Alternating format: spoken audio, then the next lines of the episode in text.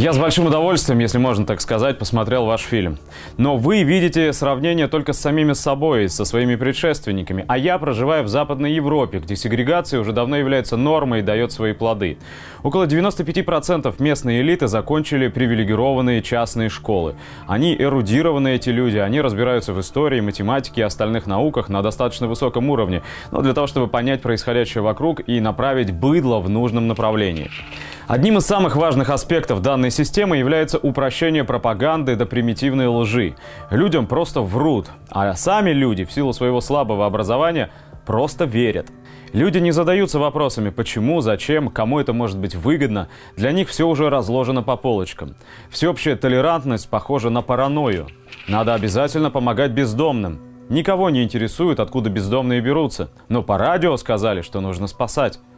Иммигранты забирают рабочие места. Неважно, откуда берутся иммигранты и кому это выгодно. Весь Ближний Восток остро нуждается в нашем главном экспортном продукте – демократии. Ни слова о том, что это и почему.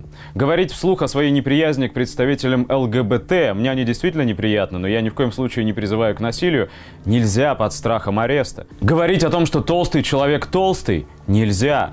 Называть девочек в школе для девочек девочками нельзя. Это может оскорбить трансгендеров, официальный запрет. Я мог бы продолжать. Я мог бы много привести таких примеров.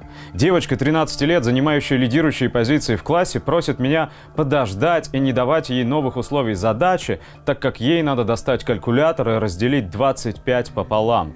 И она не исключение, она правило – Молодежь в возрасте 20-22 года не знает, что такое Советский Союз. Вообще как понятие. Я не могу объяснить, где я родился. Но те, кто постарше, совершенно уверены в том, что жить с исчезновением Советского Союза стало в разы легче. Вы же стали свободными. Да, стали, но жрать стало нечего. И еще интересный факт. В большинстве высших учебных заведений не преподают высшую математику даже студентам компьютерных направлений. А у архитекторов нет физики. Как, спросите вы? Просто нет.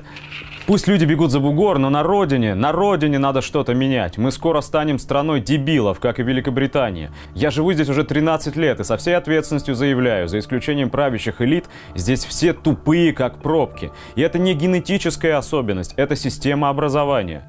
Я попробую предсказать следующий шаг наших реформаторов. Для того, чтобы продолжать оставаться у власти, надо ставить все более и более серьезные, высокие барьеры на пути к образованию. В Великобритании уже давно поняли, что просто денежного отсечения быдла недостаточно.